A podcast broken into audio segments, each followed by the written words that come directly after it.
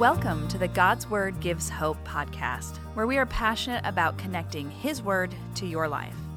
This podcast provides opportunities to further feed your soul or simply be replenished by listening. We are glad you're here. Welcome back to the God's Word Gives Hope podcast. I'm Amy. And I'm Janae. Now, before we talk about what's coming up, because we are excited to share some information, I just want to remind you that if you are listening to the podcast, whether it's this one, a past one, one of the series that we've done, and something has spoken to you, stood out to you, made a difference, or even identified a place that you're struggling, if you have received value out of that, I have to believe that other people would too. And so, ask God, who would you like me to share this with? You can share it on social media by sharing one of the posts that we put up on Facebook or Instagram. You can share directly from the podcast app that you use to people or to your social media page. But we would love for you to partner with us in getting the word out about God's Word gives hope so that we can be a part of bringing God's Word into everyone's daily lives. Now, Janae, would you like to tell us a little bit about what's coming up? Yes, I'm so excited I get to do that. Um, so, the next two weeks, we will be talking about the subject of rest and what the Bible has to say about rest. And why would we be talking about rest now as we are getting close to the summer months, you may be wondering? Well, isn't that what summer is supposed to be, right? A time of rest, a break from the routine. But are summers restful? Not always. Not always. So, this is a topic that is applicable to any time. And the idea of rest and how we need to incorporate it into our life. What does the Bible have to say? I think you're going to want to be a part of that and listen to it. I love that. Sign me up. I can't wait. Um, after two weeks on the subject of rest, we are going to obey the Bible's command and rest on Memorial Day. We're going to take a time of rest, but then we'll be back for our Monday podcast in June. And we're calling it Summers in Psalm 119. And this is something that we will continue on each summer as we go forward. Yeah, so I guess this means, Amy, that the podcast is going to be around for a while. Uh, we've got some plans. I hope so, but all of that is in God's hands as well. Yes, yes. Okay, so let's get started on this week's encouraging message. I'm reading from Isaiah 49 4. This is the NIV version.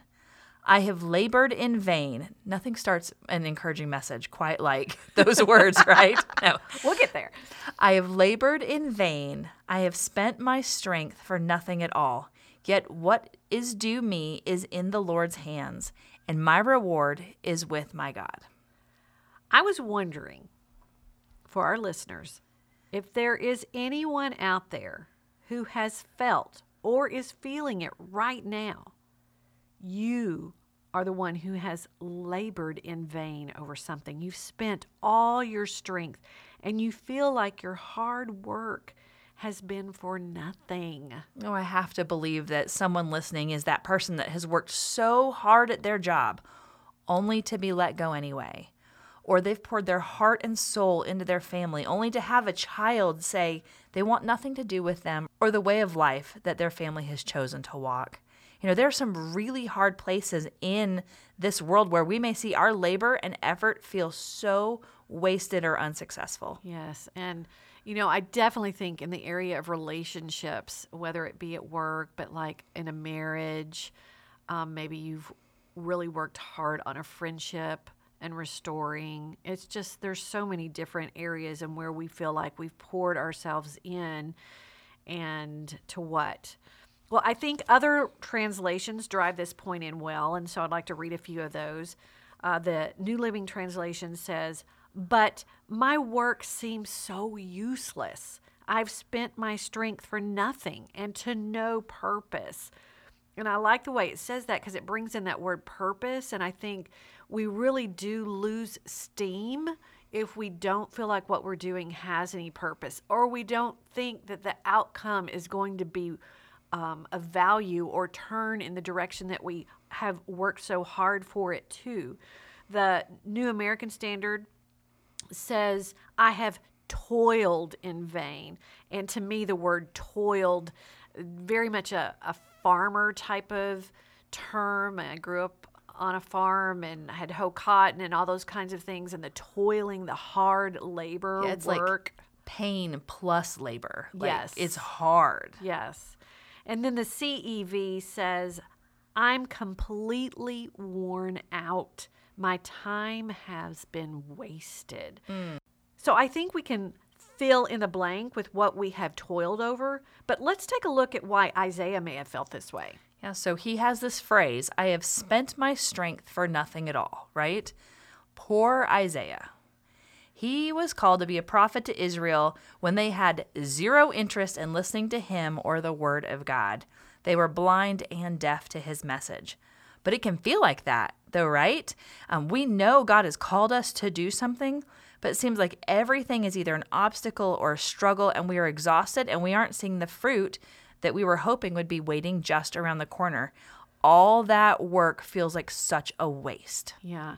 You know, sometimes it reminds me to, to put our, uh, to walk in Isaiah's shoes a little bit. It reminds me of if you have children and you've told them over and over again, but then the next day when they repeat or they don't do what they're supposed to do and you go over it with them again and they're looking at you with this blank stare like you've never said this ever before this is the first time i've ever heard this what are you talking about or i think of like a teacher with a student or even um, an employer with one of their employees they're going over some hard information that they need to hear and it's going to require some change and as you're sharing it you're looking at them and you're going in the back of your mind you're going yeah they're not going to listen to this It's a complete waste of time. yeah, they're, they are totally not going to do it.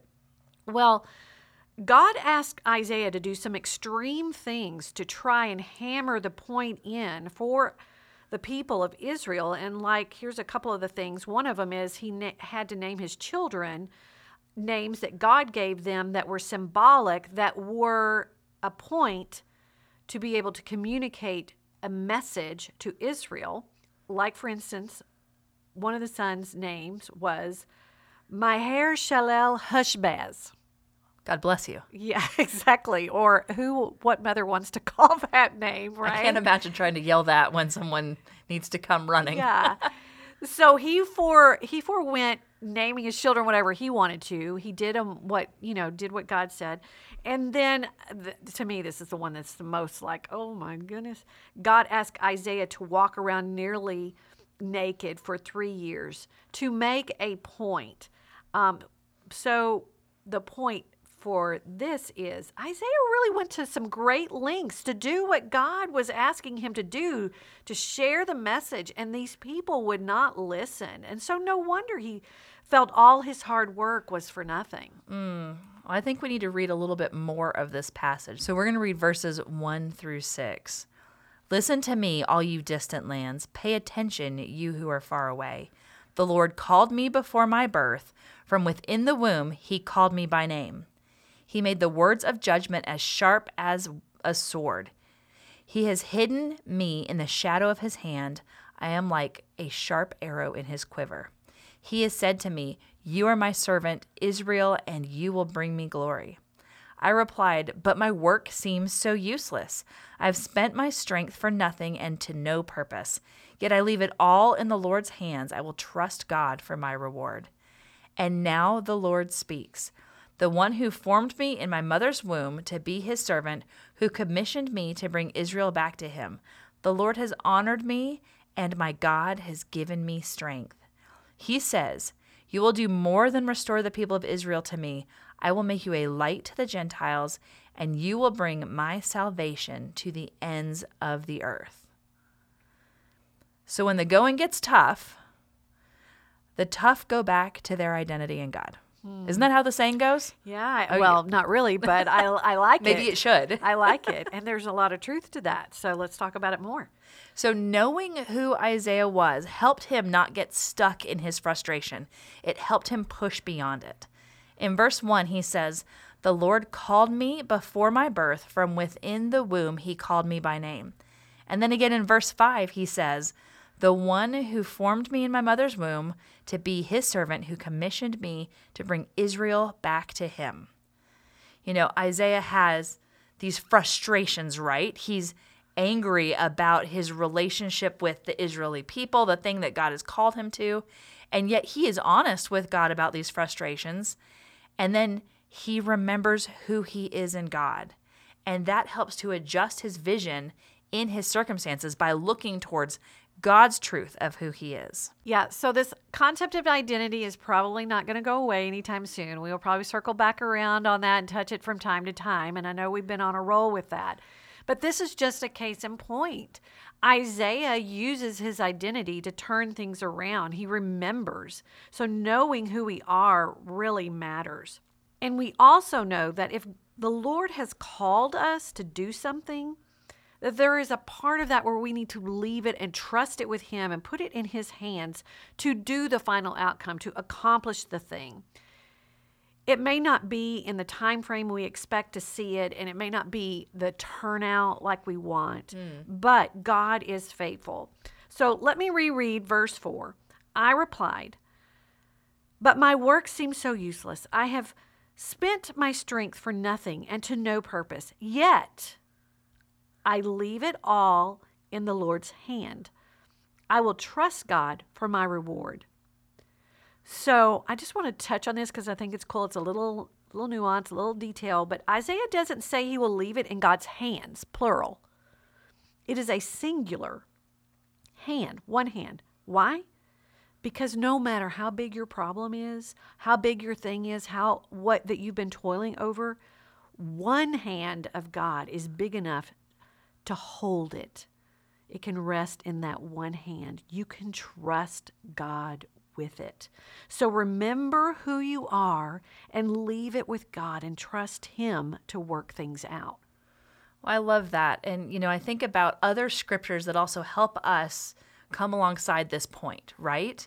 Um, it makes me think a little bit of Ephesians 2 8 through 10.